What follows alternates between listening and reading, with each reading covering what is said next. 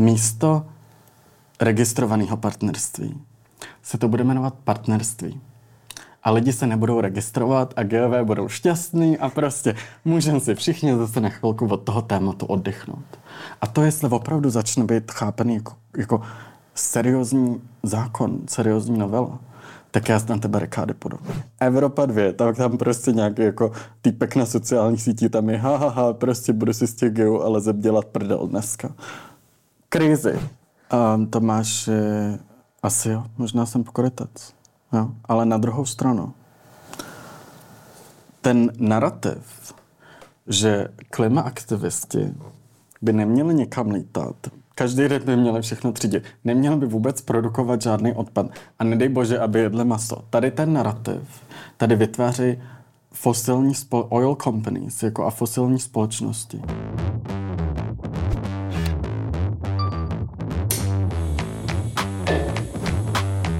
Vážení a milí posluchači i diváci, vítejte v Suterénu. Moje jméno je Tomáš Zemánek a mým dnešním hostem je Krištof Stupka, aktivista za práva LGBTQ+, a v oblasti klimatické politiky, mladý delegát České republiky v OSN a také člen vládního výboru pro práva LGBTI+. Krištofe, ahoj. Ahoj Tomáše, ahoj, děkuji za pozvání. Krištofe, když se podíváme na to, jak se napříč historií zacházelo s queer lidmi, tak eh, není ten trend, který v 21. století v posledních letech zažíváme, v podstatě neskutečně příznivý? Jakoby je a není. Jo, jako, to je v podstatě jako říct, že konec otroctví byl příznivý trend. Protože je tam nějaká jako historická jako falace, která se musí napravit. A v některých zemích to jde rychleji, v některých, jako třeba Česká republika, to jako stojí, jo, jako stagnuje. Tam se jako nic nezlepšuje, možná se to trošku zhoršuje. A takže jako příznivý je to, že ta celková společnost to čím dál tím víc chápe a akceptuje. Ale když se koukneme jako couple, couple hundred years later, nebo earlier, tak um, queer lidi prostě byly součástí společnosti od jak živa. A nejenom, um, nejenom těch evropských, jo, že třeba v Americe jsou tu Spirit, což byly Native Americans, který vlastně um, nebyli cisgender, to znamená, že byli buď transgender nebo non-binary a měli vlastně jako dost specifický postavení v té um, v té komunitě, v té komunitě Native, Native um, Americans. A to samé to samý bylo jako Hircha v Indii, a v různých jiných, který také měli takový jako v podstatě jako, jako postavení moudrých lidí a ve spoustě společnostech a queer lidi existovali a, a nebyli persekuovaní. A s tím vlastně přišla, že jo, až katolická církev a um, spolu s katolickou církví moderní, moderní medicína, která vlastně až, a moderní medicína byla až tak, kde vlastně, když se dekriminal, dekriminalizovala um, homosexualita, tak moderní medicína byla ta, která vlastně znova nastolila vlastně ty, ty rozdíly a to vidíme v České republice jako vývoj sexuologie. Jo, prostě proč potřebujeme ve 21. století mít speciální doktory na sexualitu a gender. To mi přijde prostě úplně ujetý, když vlastně my nejsme nemocní. Jo, to je prostě jakoby identita. A, um, a máme doktory. Takže jako na jednu stranu se to vyvíjí, na druhou stranu um, se to jako nevyvíjí úplně rychle. Pojďme se podívat na aktivismus. Ty jsi aktivista nejenom na poli LGBTQ+, ale i v oblasti klimatické politiky. A jak se obecně pozná dobrý a špatný aktivismus? Já úplně nemám rád to slovo jako good or evil. Jo, jako mě to hrozně, mě to hrozně na, navádí takovou jako, um, jako trošku církevní rétoriku, jako tady ty jsou dobří a tamhle ty jsou špatný a patří do pekla a a to je, to je vlastně asi, já si to nedokážu říct, jo. Tak ale jak to tak, pojmenovat jinak? Třeba kvalitní, jako, nekvalitní? No, no jako, jako aktivismus sám o sobě je nějaký jako, nebo aspoň v angličtině to je jako nějaký action to campaign, nebo nějaký campaigning, advocating um, for a change, whether that's political or societal. A, a to znamená, že prostě nějaký jako snaha o změnu.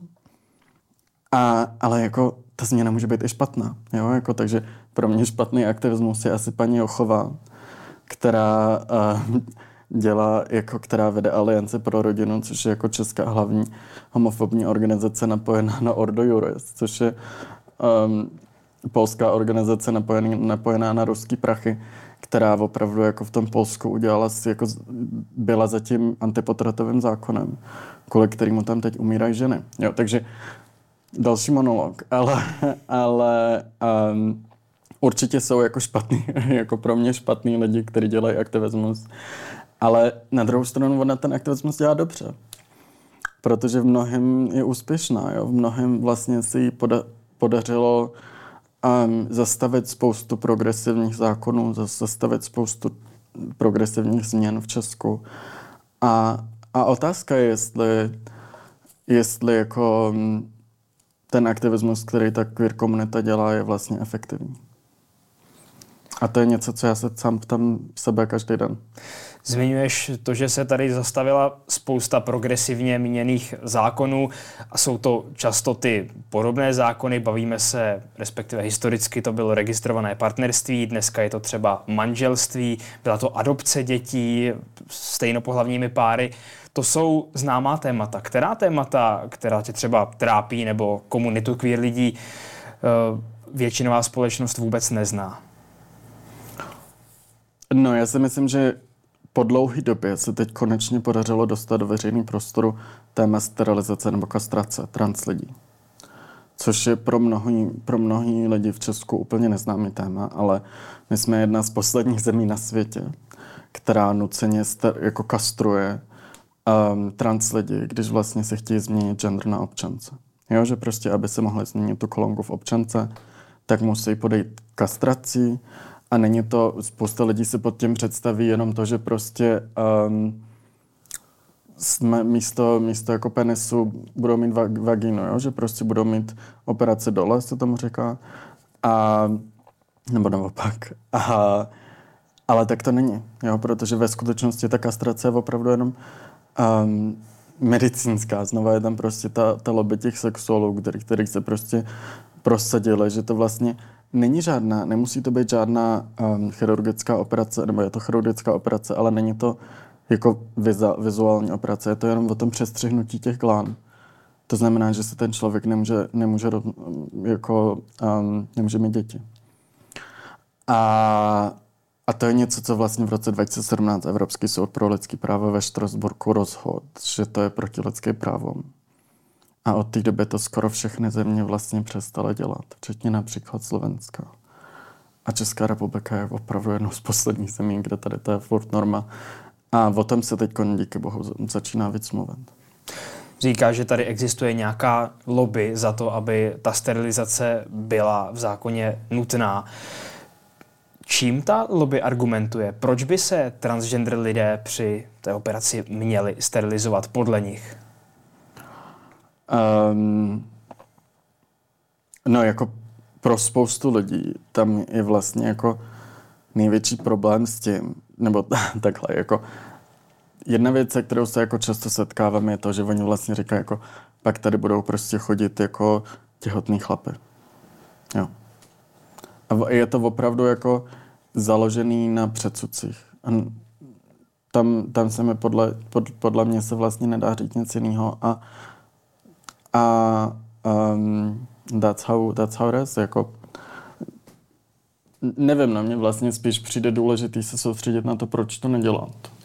Což je to, že to je jako zásah státu do, do osobních práv toho člověka. Jo. Teď naposledy, když se v Česku dělali, trans, dělali sterilizace někoho jiného než trans lidí, tak to bylo, tak to byly Romové, že jo, během, nebo Romky teda, během um, během komunismu a předtím mnohem víc ještě lidí během nacismu.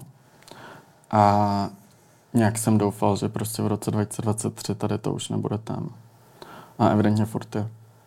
A je to vlastně součást prostě širšího myšlení českých politiků, který vlastně neberou queer práva jako lidský práva. A, a nejenom českých politiků, jo, ale jsou to hlavně ty politici, protože většinová společnost, když někomu random řekneš prostě, Myslíš si, že stát by měl někoho sterilizovat? Tak úplně jasná odpověď 99% lidí bude ne, to je blbost. Jo? Prostě přece nebudem ve 21. století nuceně někoho sterilizovat. A A ten český politik ti prostě řekne, že jako hm, my se bojíme to změnit. Jako, teď ten Pelikán v roce 2018 připravil na základě toho rozhodnutí Evropského soudu pro lidské práva tu novelu v roce 2018. A pak se to, pak se s tím, neumím, jako čtyři, tři, tři roky nic nestalo. Kvůli tomu, že na tom Hamáček seděl a blokoval to jako ministerstvo vnitra. A, a, a zblokoval to s tím, že by to vytvořilo obrovský tlak na, na matriky. A podívejme se na to spíš z toho společenského pohledu. Říká, že ta argumentace je často taková, že by nám tady potom chodili těhotní muži. Nemohlo by tohle paradoxně komunitě queer lidí u české společnosti uškodit, kdyby najednou viděli, ta nová legislativa vám tady přinesla těhotné muže. Je na tohle česká společnost připravená? Ale to já vůbec neřeším. Já dělám aktivismus za queer práva a nedělám um, jako nějakým způsobem určitě jako zasahuju i do, i do toho společenského měnění, um, ale můj jako můj cíl jsou ty práva. A zároveň odpověď zní ne, nebo doufám, že ne. A je to taky z toho důvodu, že vlastně celá ta debata je úplně absurdní. My tady prostě řešíme hrozně malou skupinu lidí, která, kterým vlastně můžeme výrazně můžeme přestat zasahovat do jejich osobních práv. Hrozně jednoduše. A naopak to bude pro Českou republiku levnější. Jo. A většina, naprosto většina společnosti se tady s těma lidma jako třeba setká, ale vůbec nebudou vědět, že jsou trans. Takže pro ně to prostě nebude najednou oh my god, jako, tak to prostě nefunguje. Jo? To, to je prostě celý, celý, ty, celý ty mýty jsou založený um, na tom, že prostě určitá skupina, určitá skupina boomerů se prostě snaží ovládat a jakým stylem a se tady zachovávají nějaké společenské normy nebo tradice, ať už je to kvůli víře, nebo kvůli tomu, že si myslí, že to je pro ně politicky jako výhodný v ten daný moment. A, a jako z malá skupina lidí trpí kvůli něčemu. Ty jsi před chvílí řekl, že jsi aktivista a zajímáš se o ta práva a v hmm. podstatě hmm tě jedno, co potom jako bude, že se nezajímáš tolik o tu společnost, o to mínění, ale bojuješ skutečně za ta práva. No ale jakoby není mi jedno, co potom bude, ale, ono to, možná to, ale ono to funguje tak přece, Tomáši, že jako to, že někomu přestaneš zasahovat do osobních práv, nebo to, že někomu jako povolíš to rovný manželství, to přece nikoho jiného neovlivní, než tamhle ty dva jako geje, který se chtějí, nebo lesby, který se chtějí vzít.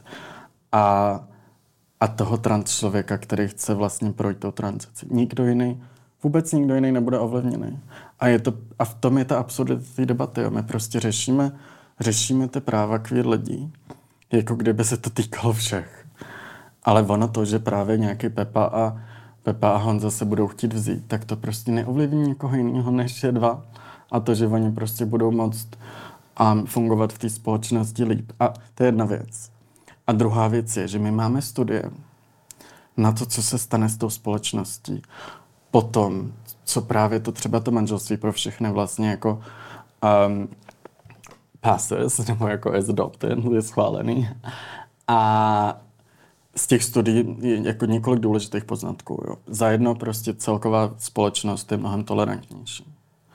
Za druhý to přináší prachy jako a nemálo, je to hodně, v Česku je to estimovaný McKinsey, dělal tu studii a bylo to asi jako třeba půl miliardy. Což jako dnešním, s dnešním budgetem, OK, není to tolik, ale na druhou stranu a jako každá miliarda je dobrá. A tak to je druhá věc. A ta třetí věc je, nejvíc to zasáhne vlastně mladý queer lidi, který, když vyrůstají, a já tady to jako osobně, osobně mám taky, to je jako vyrůstat queer v české společnosti není prdol. Jo, to prostě jako není jednoduchý. A, um, a my máme studie ze tří zemí. Několik států v USA, tam to bylo asi 20 tisíc respondentů. A pak jedna studie z Dánska a druhá studie ze Švédska. A výrazně dramaticky se snížil počet sebevražd a pokusů o sebevražd a mezi queer youth, mezi jako mladýma queer lidma. Právě potom, co tam schválila manželství pro všechny. A už jenom tady to, už jenom to, že prostě můžeme zachránit několik životů. I kdyby, a to, to není několik, jo, to bylo třeba, já nevím, ze, ze 60 na, na 20. A to ke, kecam, jo, ale jako je to opravdu výrazné snížení. A už jenom to, že vlastně zachráníme několik dětských životů. Několik desítek, několik stovek, několik tisíc. Tak to by přece měl být ten argument. Jako, že to prostě jako, no jasně, no, teď během covidu prostě každý život byl důležitý. Tak proč každý květ život není důležitý? Určitě tomu rozumím, ale vrátím se ještě jednou k té hmm. otázce, protože já to myslím spíš z politicko-společenského pohledu. Řekněme, že je to velká změna v zákoně, o kterou se někteří politici snaží. V současné době většina je spíš proti, bohužel. Ale nemáš jako aktivista strach, že až to někdo urve a tohle prosadí, takže by to potom vlastně mohlo vést k zastavení toho pokroku, protože spousta lidí, spousta voličů, kteří v Česku stále ještě jsou třeba z velké části starší generace, která pro tohle nemá úplně otevřené oči, takže jim to prostě u voleb dá se žrát. Jako manželství pro všechny. Třeba tak to. to je vůbec. To je právě, to je právě ta fáma. Jo? Tak jako několik, několik zase příkladů. Francie.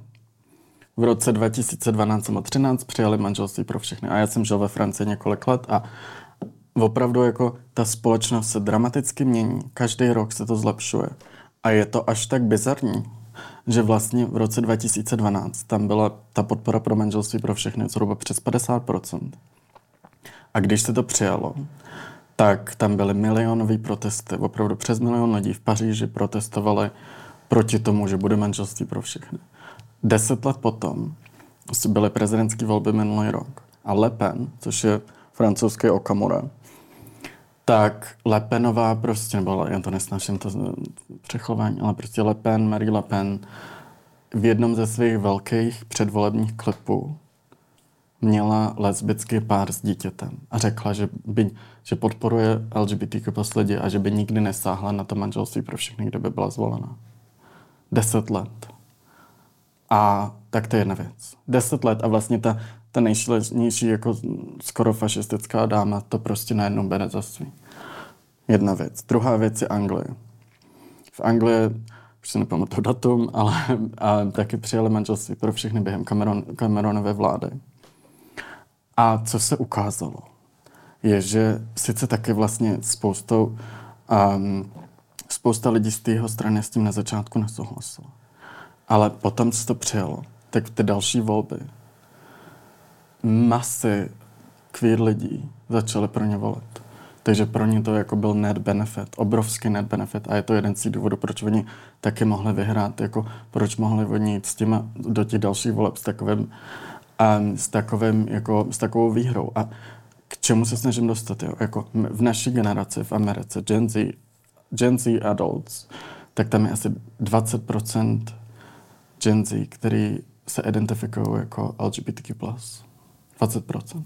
To už prostě není ty 4-5%, se kterými tady Marek Benda počítá, když prostě jako se dává cígo v letadle a směje se nám, že, um, že ty práva nebudeme nikdy mít. Jo. A, a tady se žijem. A nakonec je to ale ten Marek Benda, který prostě přijde na, to, na ten kulatý stůl, kde se to manželství pro všechny řeší a řekne, že prostě nechce žádnou změnu. Chce všichni políbej prdel. Mluvíš o tom, že ve Spojených státech je to dneska už 20%, taky jsem četl různé průzkumy a hmm. i ve světě už se to pohybuje minimálně ve vyšších jednotkách procent, někde jsou ta čísla i okolo 10% nebo vyšší. Myslíš, že... To ten... mezi Gen Z. No. Mezi Gen Z, já jsem tohle četl teda obecně. Nicméně... No, obecný je... estimate je asi 10%, jako, no, ale Gen Z 20%. Nicméně každopádně ten trend je, že queer lidi přibývá. No ne, nepřibývá. To je přibývá těch, kteří se vyautují. Lidi, lidi kteří se tě tak identifikují.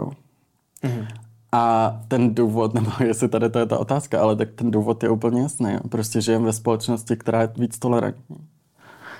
A, a žijeme ve společnosti, kde to je víc accept, accept, acceptable a nemáš najednou prostě jako um, tu hrozbu, že půjdeš do vězení že budeš sedět, nebo že tě prostě zavrhnou rodiče. Jako ty millennial parents to prostě chápou, berou to, berou to, že to je vlastně jako i jejich vlastně jako role v tom vychovávání dětí často jako vytvořit to prostředí, kde můžou být sami sebou.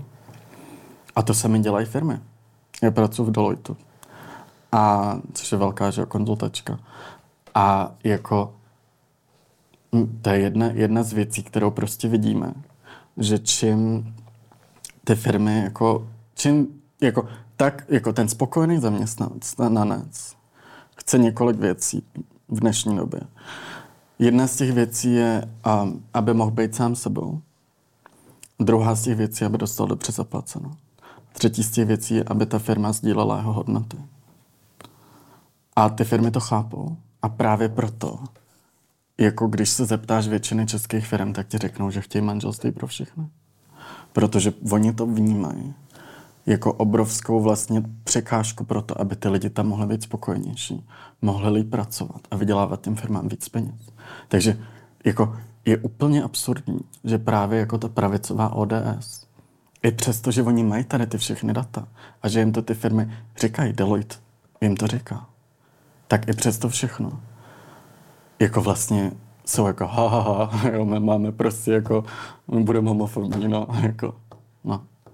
A pak ti prostě Fiala řekne, že, um, že geové a lesby jsou životní styl. Hm. Ta otázka ještě jednou. Ty jsi mi popsal, že queer lidí ve statistikách přibývá, protože se dnes nebojí se svou identitou jít ven. Je ten přírůstek čistě daný tímhle? Stoprocentně? Já bych řekl, že jo. Takže nějaký trend, že by queer lidí přibývalo i fyzicky na světě. fyzicky. no, že prostě um, se jich rodí víc. Jako... Nevím, nevím na to odpovědět. No a vlastně mě to asi nezajímá. Jako, na konci dne jako ta, ta důležitá, to důležitý je, že máme víc lidí, kteří se nebojí být sami sebou.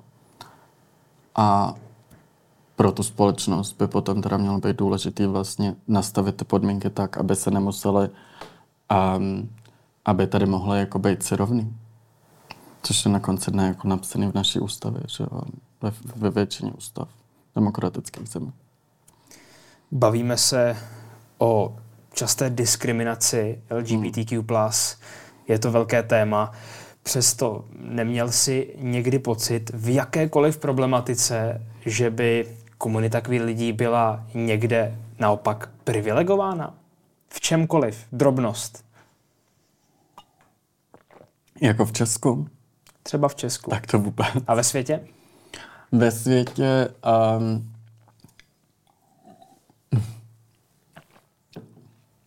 Jako asi záleží hrozně, tak já jsem žil v San Francisku chvilku. Že gay capital of the world, jo. A tam prostě samozřejmě potom máš... Um, a není to tak, že ta komunita je privilegovaná. Je to spíš tak, že třeba jako v rámci jistých gay kruhů, když jsi prostě jako rostomilý mladý kluk, tak dostaneš od těch jako starých geů, který prostě mají nějaký ty místa, tak jsou jako no. Ale je to spíš jako to, jako když máš hezkou holku, jo. Jasně. A najednou jako a místo prostě straight pána, tam máš gay pána a oni jsou jako no tak jo, tak nám pojďte udělat stáž tady. ale, ale ne, ne, myslím si, že, jako, že je možný, aby gay, gay komunita byla privilegovaná a rozhodně na v Česku. Jo, a rozhodně. Um, a, my, a tady na to ty data jsou vlastně, jak se ta komunita cítí. Teď v pondělí jsem byl na představení um, nové studie Být LGBTQ v Česku, která se dělala po třetí, vlastně po první v roce 2012, co dělala FRA, po druhý v roce 2018, co dělala Anna Šabatová jako tehdy ombudsmanka pro lidský práva a po třetí um, to dělal NDUZ, Národní ústav duševního zdraví. A měli asi třeba půl tisíce respondentů. A jako ty data jsou strašné.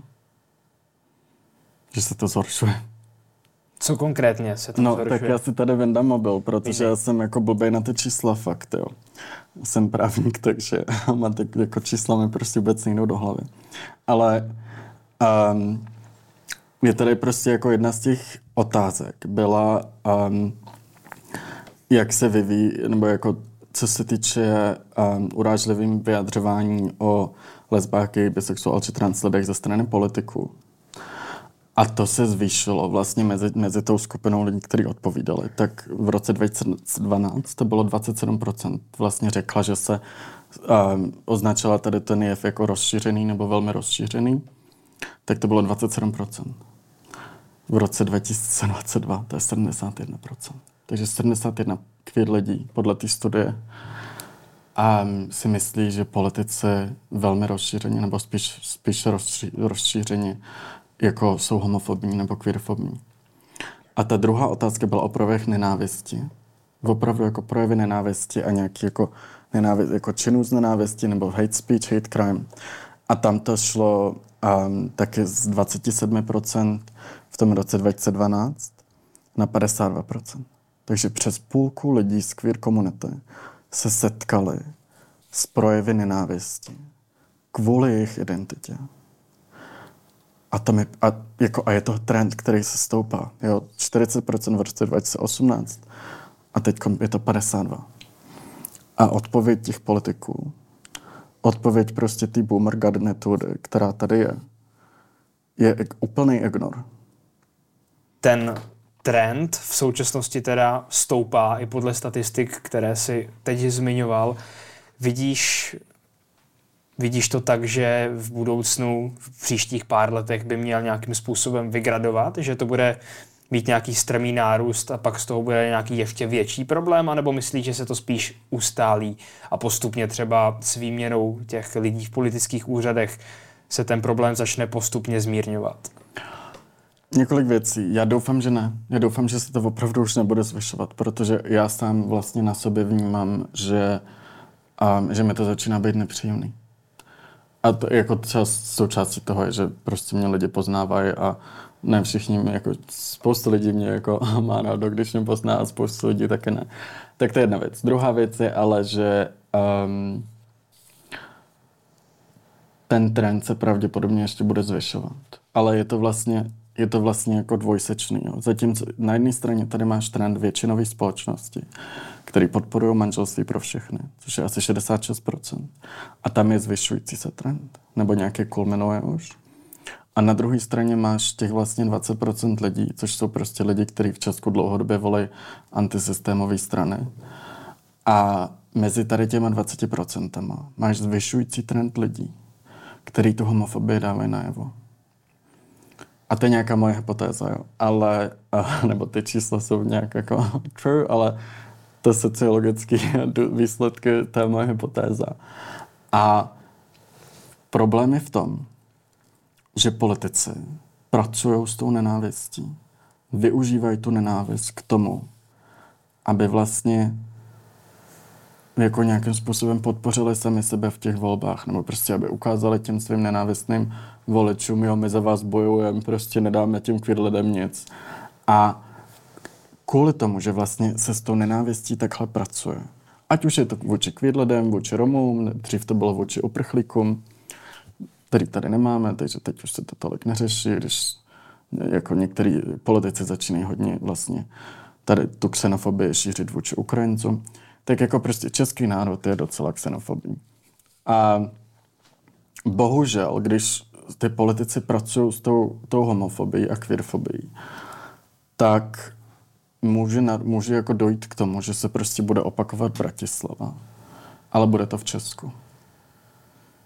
A to, co se stalo v Bratislavě, to prostě jako, za to, jako to byl důsledek politický šikany queer lidí během posledních několika let ze strany slovenských politiků.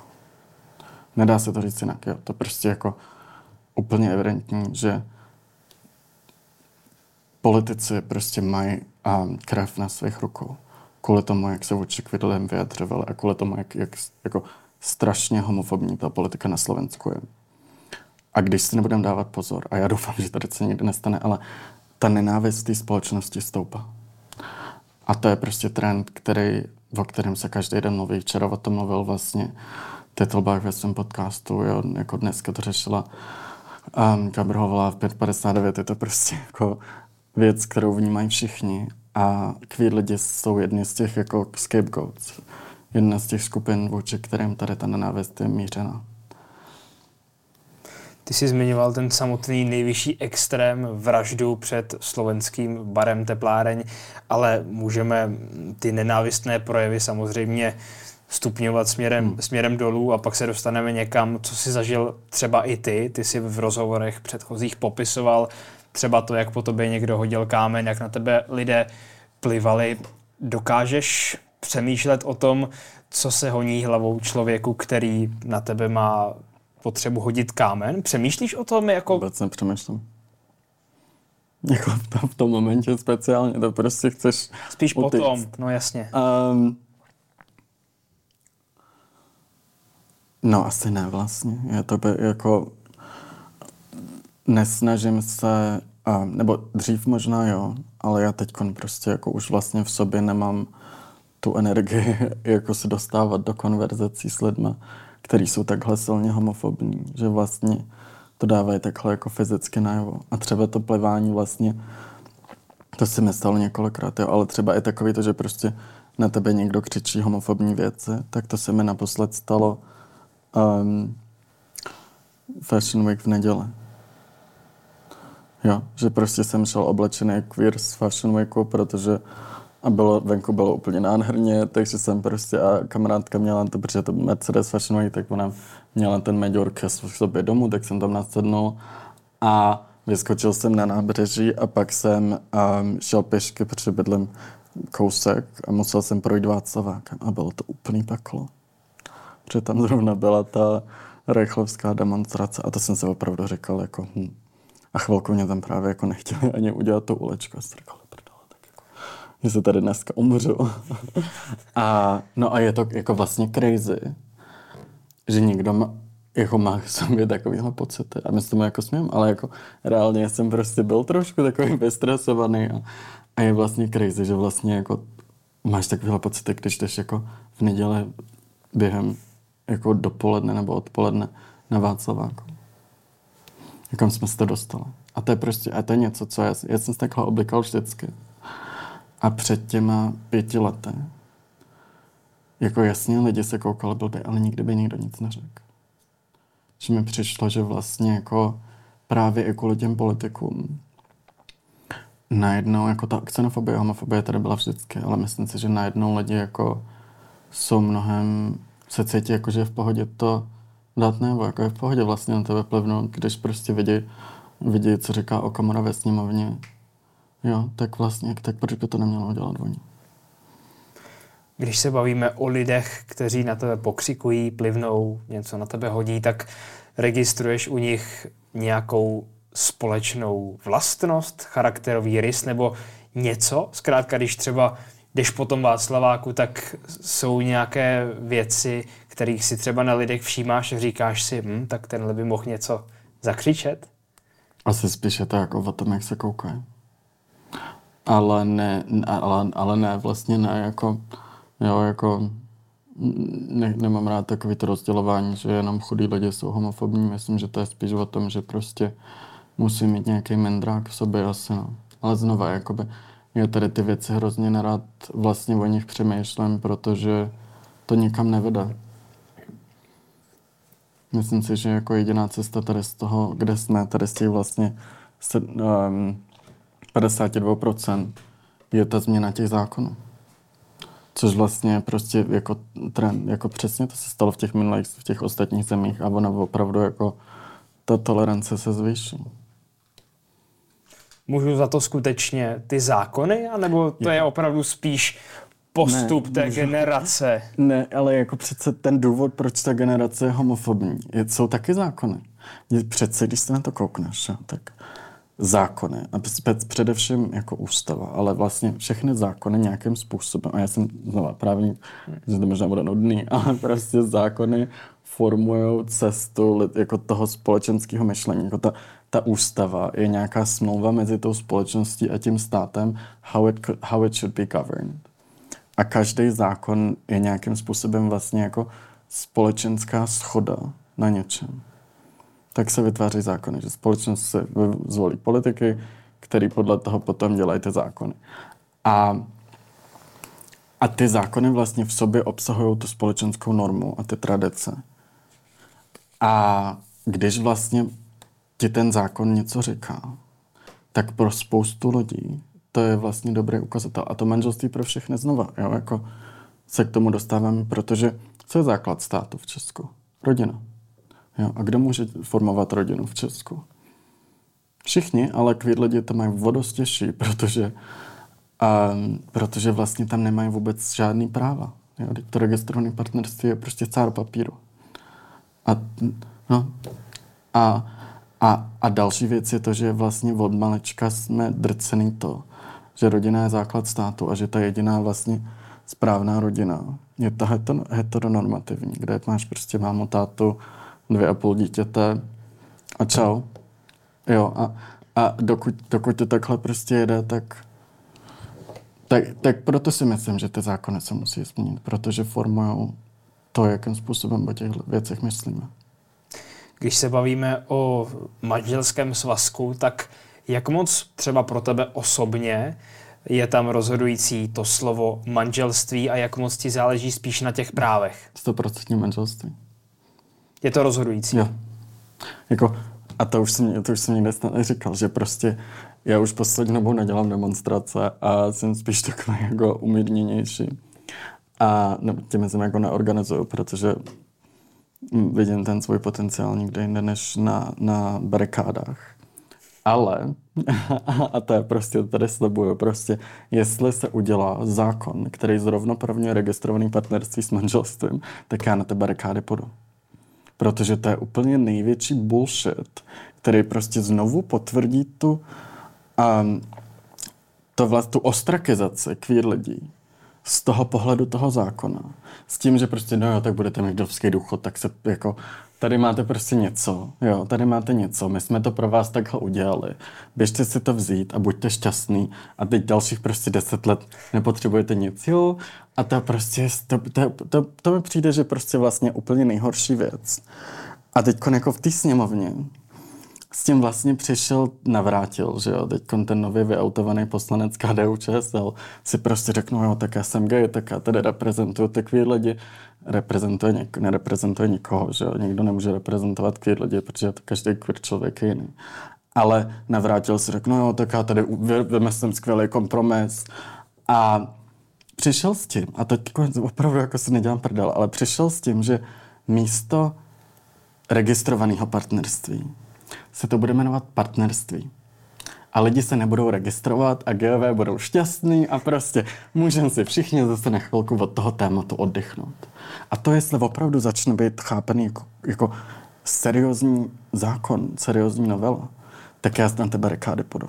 Protože to mi přijde úplně plevnutí do obliče všem lidem, kteří se tady snaží o nějakou rovnost. A v Česku 66% lidí tu rovnost chápe jako něco, co oni, jako co oni podporují.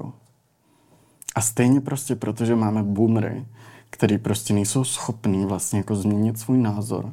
A nikdy by prostě jako nic, jo. Tam prostě, podle mě, i kdyby se nějaký z jejich dětí vyautoval, tak oni by furt prostě tam šli a říkali, ne, ne, ne, nebude mít nic. Tak prostě jenom kvůli tomu jsme tam v té situaci, kde jsme. A nejsem ageista, jo. To je jenom pro mě to boomer označení není jako založený na věku, to je možná důležité říct, ale je to prostě nějaká jako mentální nastavení těch lidí. Když se bavíme o tom věku, tak teď si představme situaci a spoustě lidí se tohle stalo, stává a ještě také stane. Někdo se vyautuje, třeba jako ty ve 14 letech před svými rodiči. A teď má člověk třeba babičku s dědou, kterým je 80 let a už prostě nejsou otevřeni politickým změnám nebo změnám nějakého chápání. Jak bys poradil takovým mladým lidem, jak se mají k té, řekněme, babičce zachovat? Co je vlastně morálně správné řešení v tu chvíli, když ty prostě víš, že ta babička bude nešťastná, když jí budeš spát, že to je tvoje právo a budeš se to snažit prosazovat tak, jako třeba na těch barikádách? Um, moje babička už je silent generation. Mám ještě dvě babičky a obě jsou silent generation. Um, takže to nejsou boomři. A obě jsou vlastně takový, nebo jako vlastně jsou každá jiná, jo. Ale um, já si myslím za A první věc je, že jako se není někoho povinnost se vyautovat všem a že pokud si myslí, že to jako uškodí tomu vztahu a, a vlastně si dokážou udůvodnit, že to neudělají, tak ať to nedělají. Já jsem vlastně se svým babičkám podle mě ani nikdy sám nevyautoval, protože jim to řekla moje máma. A no, jo, že vlastně já jsem o tady tu možnost byl připraven kvůli tomu, že um, my mother um, was as she was.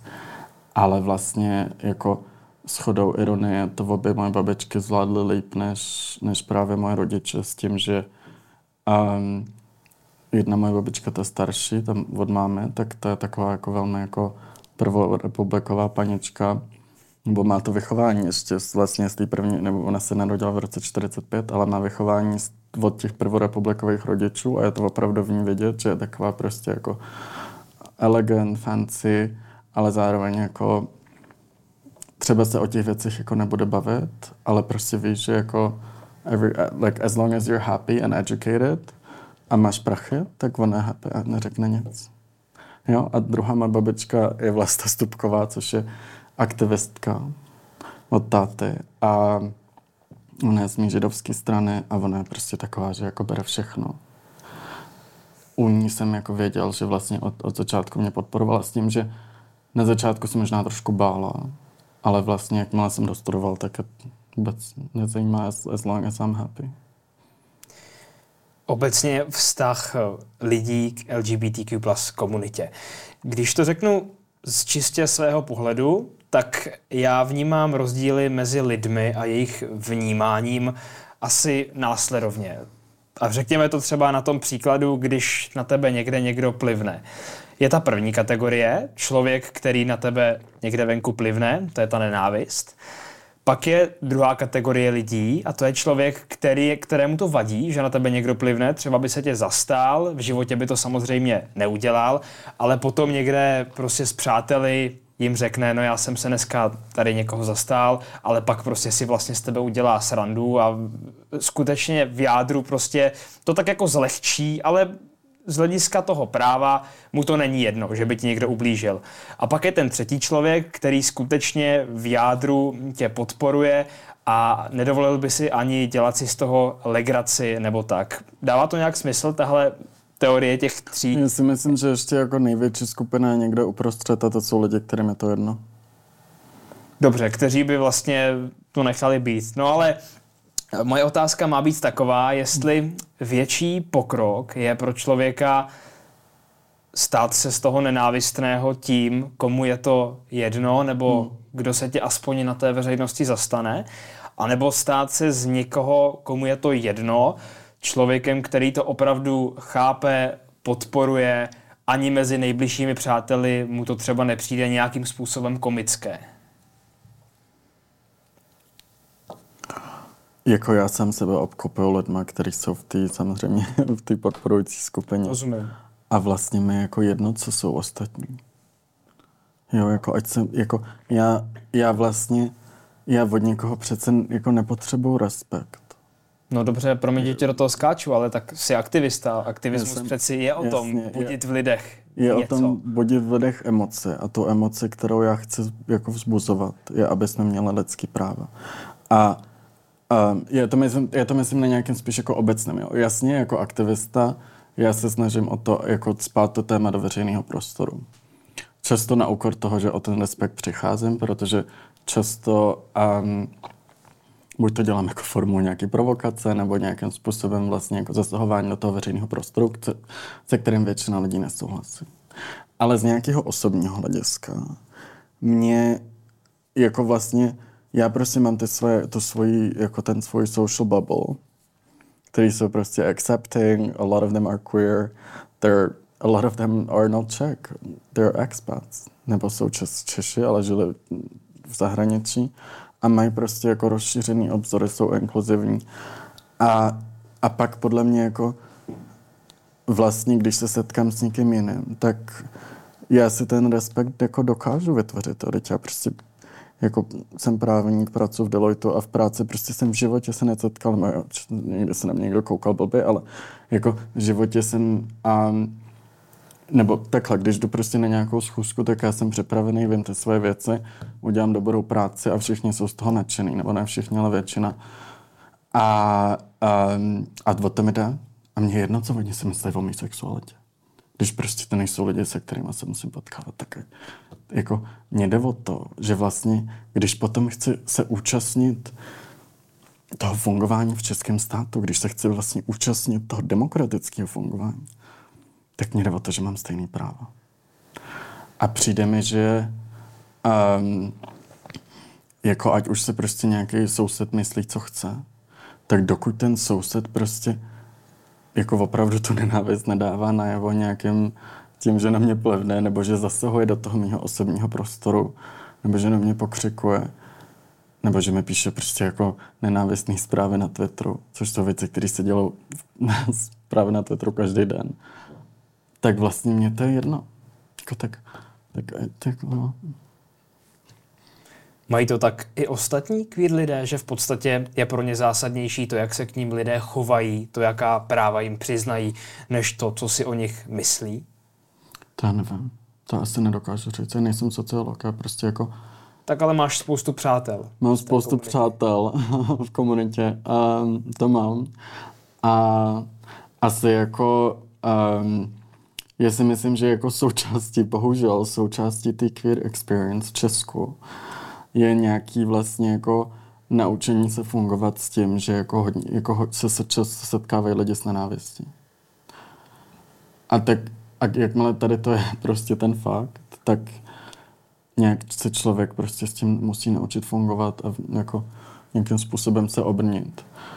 A myslím, že na konci dne ti spousta lidí řekne, že um, jako jasně, ona ten nenávist jako zasahuje do toho osobního prostoru, ale, ale jako potom si prostě opravdu ty lidi vytvoří ty kruhy kolem sebe, který, který jsou accepting and welcoming a to je, to je ta hlavní věc. A, a dal, další věc je, že v práci, kde prostě nějakým způsobem musíš fungovat. Ale ale nevím, no. Tak jako neznám nikoho, kde bych se chodil okolo, sklepal na sousedy a ujišťoval se, že mají rádi LGBT lidi. Dobře, ta nenávist, ta se dá projevit jednak nějakým útokem nebo slovně nebo tak. Ale já jsem před chvílí narazil i na to, že spousta lidí projevuje možná ne nenávist, ale nějaký vztah třeba vtipem. Jak vlastně člen queer komunity vnímá vtipy mířené právě na tu svou komunitu. Pokud ale nejsou myšleny nějak nenávistně, ale skutečně se někdo snaží udělat vtip. Je to pro tvoji komunitu přípustné ty vtipy vlastně brát, zasmát se jim, může to třeba i pomoct, anebo je to spíš jako něco, co se snažíte vlastně, vlastně eliminovat, protože to urážlivé je bez hmm. výjimky?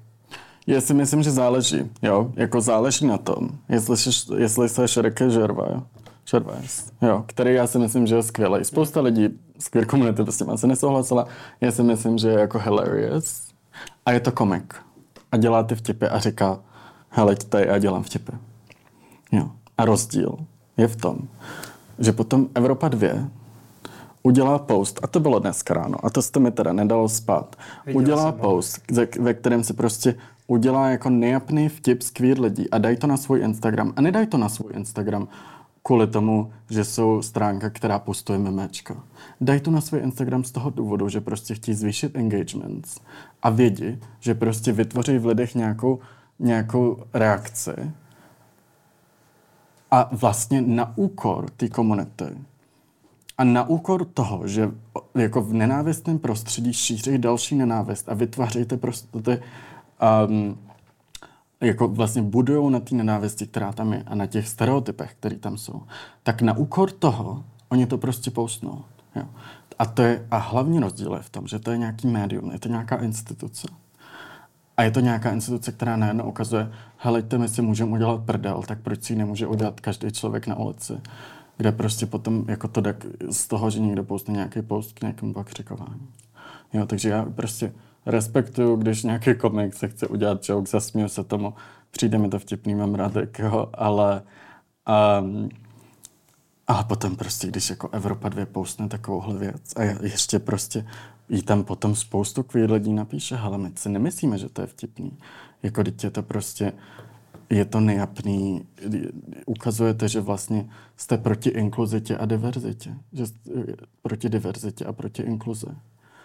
A spousta lidí, lidí to takhle napíše a, a oni prostě jako ta jejich reakce, hele, ty děti, to je na vtipek, jako naučte se to chápat.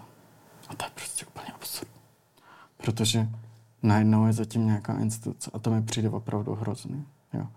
A takže prostě, když jsi politik, když jsi instituce, tak se neděje vtipky z lidí. Stejně tak, jako by si neměl dělat um, vtipky z jiných menšin. Jo, protože tam je prostě v Česku bohužel reálná šance, že to bude mít um, dopad na tu nenávist. A když už přece jenom takový nejapný vtip od Evropy dvě nebo od někoho, kdo teda, jak se říkal, není komik, není v podstatě tím pověřený, aby dělal vtipy. Když už takový vtipek od někoho přijde, tak jak bys na něj měl reagovat? Co je ta nejlepší zkušenost? Ohradit se nebo naopak se vlastně stáhnout a dělat, že se to člověka netýká? Tak já jsem aktivista. Tak. Dobře, tak myslím, kdybys nebyl aktivista. No. Že se ohradím, ale tak um, asi zál, jako hrozně přece záleží na tom, jestli se to toho člověka dotkne nebo ne. A jako dobrý příklad je vlastně ta obálka Respektu, která byla minulý týden, myslím, minulý pondělí byla obálka Ting Tong. Ting Tong. Jo, od liberálního média, který prostě má liberální čtenáře, tak udělají prostě vlastně rasistický vtipek. Jo. V, v Česku, kde prostě máme velkou větnamskou komunitu a vlastně není tady, nebo jako je tady, je tady v Česku rasismus vůči, a, vůči Aziatům, ale zároveň velká část společnosti jako ty lidi bere jako sobě rovný. A, a oni jsou to médium, který cílí na ty lidi, který je berou sebe, jako který vlastně tu rovnost, o tu rovnost se snaží zasazovat, nebo tu rovnost chápou jako základní a pilíř té společnosti. A udělají takovýhle prostě jako blbý vtip. A to je to stejný jako s tou Everpodově. S tím rozdílem, s tím rozdílem, že prostě Erik Tabery dva dny potom aspoň má tu prostě jako čest, dignity se omluvit a napsat, jo, hele, byla to blbost, sorry, prostě um, udělali jsme chybu. Jo, jako jasně, um, je to furt průstar, protože se v takovém médiu prostě z nějakého důvodu se to na tu obalku dalo a potom třeba 20 lidí řeklo, jo, jo, jo, ha, ha, ha to je ale vtipná obalka. Tak to je furt průstar. Ale aspoň měli prostě tu decency se omluvit, zatímco prostě Evropa 2 tě prostě odpoví asi na 150 komentářů, nebo nevím kolik, tam to už jsou tisíce podle mě komentářů at this point. Ale Evropa 2, tak tam prostě nějaký jako týpek na sociálních sítích tam je, ha, ha, ha prostě budu si z těch geo ale dělat prdel dneska. Krizi, jo, a já jsem, já jsem to dal na stories, jo, a oni mi hnedka napsali takovou dlouhou zprávu, hmm, podporujem, haha, akorát jsme si mysleli, že to je vtip, že to je vtipný. A já jsem si myslel, no jako podle těch komentářů se queer lidi nemysleli, že to je vtipný. A pak jsem tam napsal jako dlouhou zprávu, kde jsem to prostě udůvodnil s tou nenávistí, s tím, že prostě v české společnosti nejsme tam, kde si spousta lidí myslí, že jsme, s tím, že prostě, když jste instituce, tak si nemáte dělat vtípky z menšin. Protože reálně tady je jako possibility, je tady ta možnost, že to mladí queer lidi vlastně z toho budou mít blbý pocit, protože o sobě vyvědět něco špatného. Ale zároveň pro spoustu lidí to je prostě jako možnost se té komunitě dál vysmívat a dál šířit ty negativní tendence. A a jsem napsal takovou zprávičku, začali něco psát a pak se to rozmyslel, ale už jsem nedostal odpověď. Jo, ale prostě zatím jako Vojta z rádia, z rádia Impuls jim tam napsal, že to není um, že to není dobrý, jako od komentáře napsal, že to není dobrý um, Jakože to vůbec není acceptable. Něco takového napsal. A oni mu tam úplně ho gaslightovali prostě. Jako haha, neumíš vtípky. No, tak, tak to je, to je crazy. Ale jako mám radost, že vlastně spousta lidí se vůči tomu vymezila. Když porovnáš v tomhle českou společnost s těmi zahraničními, které si třeba zažil, Dopadlo by to tam jinak? Je tam už ta společnost připravená brát vtipy jako vtipy a ne jako něco, co vlastně podněcuje a legitimizuje další hate speeche, další nějaké... Já si myslím, že tady to všude legitimizuje, legitimizuje hate speech, to, co napsala ta Evropa 2. Já si myslím, že naopak ta společnost je tam jinde v tom, že kdyby tady to napsalo seriózní médium, tak za to někdo letí. Mm-hmm. Což já si myslím, že, že není potřeba, ale na druhou stranu um, jako za ty komentáře už by někdo měl letět, protože to bylo úplně crazy, co tam vymýšleli za, za, za, za, za, za blbosti. Jo, takže um, v Česku konzervativci speciálně, ale spousta lidí často tady mluví jako o cancel culture. Jo, ale my prostě žádnou cancel culture v Česku nemáme. Teď tady prostě jako lidi se furt říkají všichni o tom, jak budou cancelled, všichni furt říkají, um, jak se bojí být cancelled. A kdo byl cancelled? Já nevidím někoho, jo? Já prostě akorát vidím, jak ty lidi, kteří to nenávist šíří, vlastně jsou for popular. No, jako respekt se omluví, no, protože nechce být cancelled svýma vlastníma čtenářema, ale, ale jinak já jsem tě na začátku představil jako aktivistu nejenom za práva LGBTQ plus komunity, hmm. ale také v oblasti klimatické politiky. A tady mám jednu konkrétní otázku, byla to taková twitterová kauzička. Hmm. Ty na jednu stranu si aktivistou právě v oblasti změny klimatu, hmm. ale na druhou stranu si také z lidí, kteří se třeba na svém Instagramu prezentují jako velcí cestovatelé, jako lidé, kteří zkrátka jezdí poznávat, jezdí si užívat život i do velmi vzdálených lokalit. A spousta lidí pak řekne, že takovýhle aktivista je vlastně pokrytec, protože takový let vyprodukuje tolik, tolik odpadních látek, že v podstatě se to nedá srovnávat s běžným fungujícím člověkem v Česku. Tak jak se na tohle vlastně díváš? Um, to máš asi jo, možná jsem pokrytec. Jo. Ale na druhou stranu, ten narrativ, že klimaaktivisti by neměli někam lítat, každý den by měli všechno třídit, neměli by vůbec produkovat žádný odpad a nedej bože, aby jedli maso. Tady ten narrativ, tady vytváří fosilní spo- oil companies jako a fosilní společnosti, které produkují ropu, které produkují to uhlí a který to budou dělat ať už ty klimaaktivisti budou někam letat nebo ne. A to, že ta, jako většinou ta konzervativní pravicová část společnosti na tady to naskakuje a šikanuje lidi, ať už to jsem já, nebo to je tady Hodanová, nebo to je Linda Bartošová, šikanuje prostě lidi, který ani nemusí být aktivistky, ale prostě jenom se vyjadřují o klimatickém žalu, nebo se vyjadřují o tom, že by se prostě mělo něco v Česku dělat. Tak to, že jsme šikanovaní kvůli tomu, že si čas od času někam zaletíme, protože už je nesnesitelný tady být v tom prostředí.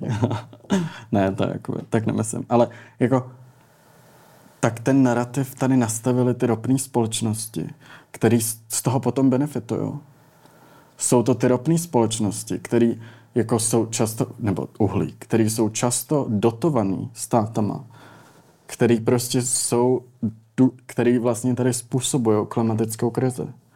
Jo, není to, není to, nejsou to aktivisti, kteří někam lítají. A už vůbec to vlastně ani není lítání. Lítání je 2, 2% global emissions. A no, takže jako můj, můj postup, můj přístup k tomu je, jo, možná jsem obrovský pokrytec, ale já prostě si myslím, že ten impact, který mám, je vlastně z toho důvodu, že um, dělám sustainability advo- jako um, consulting tak ten impact, který mám vlastně, jako mi ty, mi ty emise snižuje v dlouhodobě. A tak to je jako, no, ale jo, možná jsem pokrytec, ale na druhou stranu, um, když prostě jako chci letět někam za rodinou, tak pro mě asi je důležitý jet někam na svatbu, důležitější jet někam na svatbu. A já teda zároveň se, a já jsem na tom opravdu přemýšlel a já jsem nikdy nikomu nevyčítal, že někam letěli to prostě není můj styl. Jako já, já prostě nevěřím v to, že, že když všichni se budou, jako jo, všichni se musíme o trošku omezit, ale znova, já jsem prostě člověk, který tady těm věcem přistupuje právně a ne šikanovaním jednotlivců. A, a to, co se stalo, to bylo asi týden, jo, že jsem opravdu jako měl zamknutý Twitter. Po, prvý, po druhý v životě jsem si zamknul Twitter.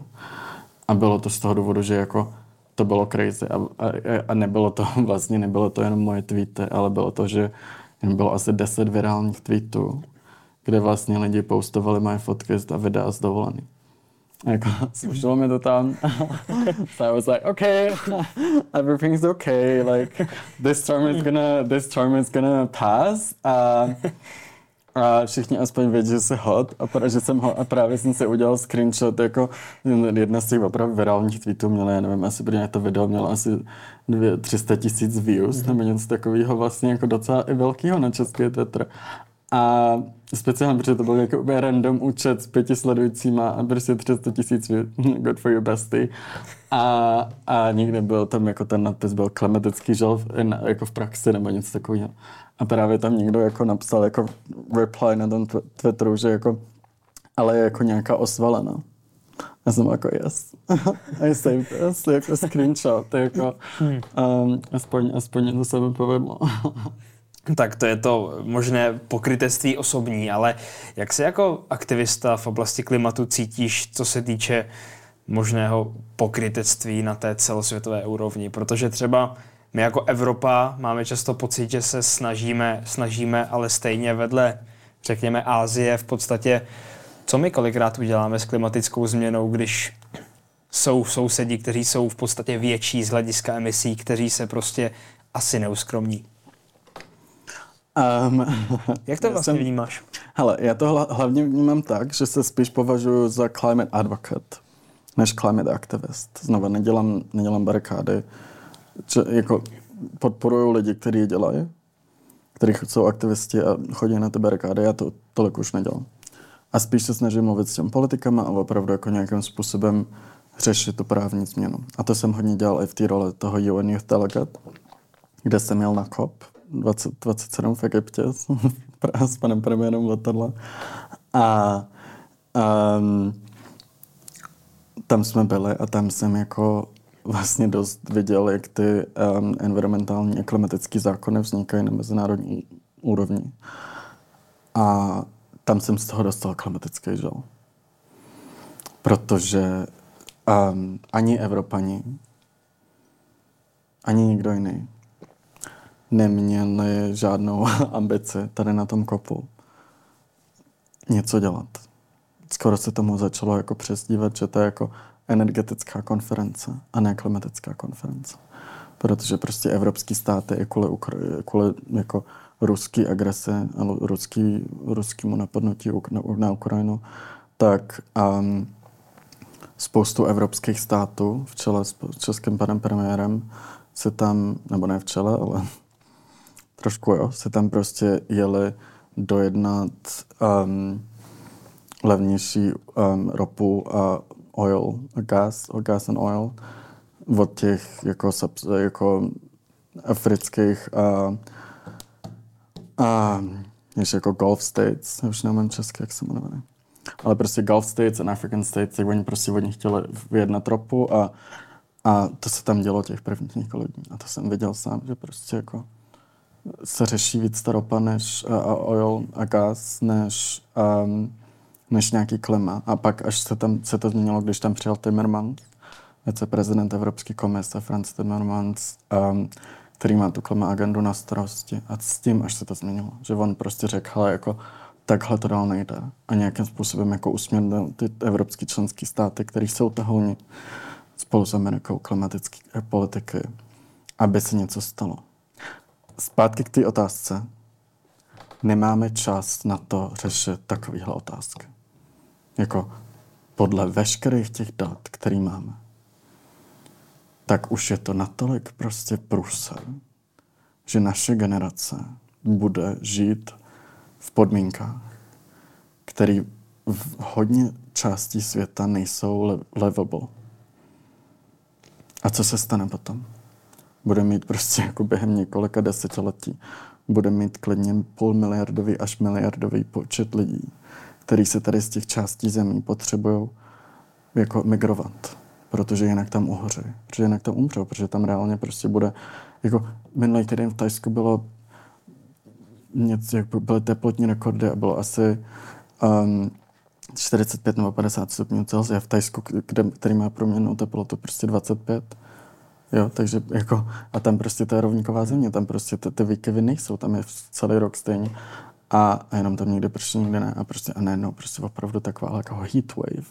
A ty lidi prostě umírají, protože ne všude na to jako jsou eh, postavený ta infrastruktura, aby to přežili.